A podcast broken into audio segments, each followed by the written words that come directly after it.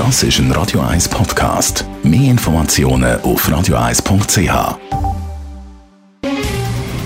Der Finanztag auf Radio 1. Verstehen, was Menschen und den Markt bewegt. In Zusammenarbeit mit der Zürcher Privatbank Merck Baumann. www.merckbaumann.ch.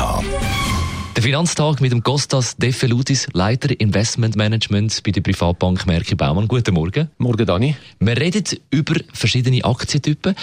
Das wegen der nach wie vor wirtschaftlichen und geopolitischen Unsicherheiten. Jetzt generell, welche Typen von Aktien kann man unterscheiden? Ja, das ist eine gute Frage. Im Grunde genommen gibt es viele unterschiedliche Aktientypen, wie natürlich auch verschiedene Aktienstils. Aber heute gehen wir mal auf 3 Typen ein. Als Erstes hätten wir die defensiven Wachstumsaktien. Das sind Aktien, die findet man nicht nur bei den konjunkturabhängigen Branchen, sondern auch bei den konjunktursensitiven Sektoren, wie auch in anderen Regionen. Jetzt, was zeichnet die Aktie aus? Die Unternehmen sind sehr stabil, sie haben ein tiefes Beta und demnach auch ein tiefes Risiko zum Markt.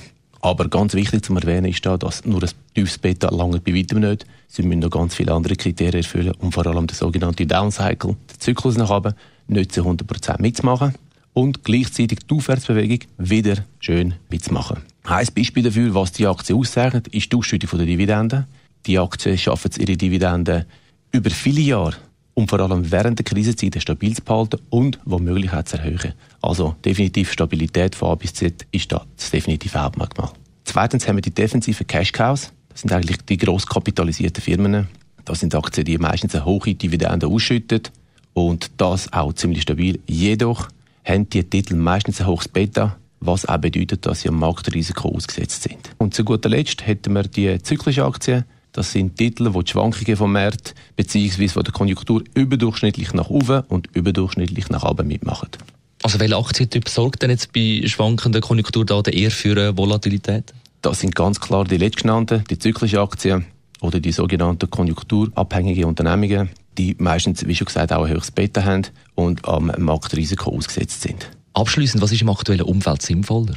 Da die Aktienmärkte in diesem Jahr schon sehr stark angestiegen sind und eine Konsolidierung oder eine Korrektur nicht ganz ausgeschlossen ist und natürlich die Unsicherheiten bezüglich der konjunkturellen Entwicklungen in den nächsten Jahren immer noch besteht. Plus haben wir noch den Handelskonflikt zwischen den USA und China und nicht zu vergessen die geopolitischen Unsicherheiten. Ja, spricht eigentlich alles ganz klar für die defensive Wachstumsaktien in einem gut diversifizierten Portfolio. Besten Dank, Costas Defelutis, Leiter Investmentmanagement bei der Privatbank Merck Baumann. Der Finanztag gibt's auch als Podcast auf radio1.ch. Präsentiert von der Zürcher Privatbank Merck Baumann. www.merckbaumann.ch.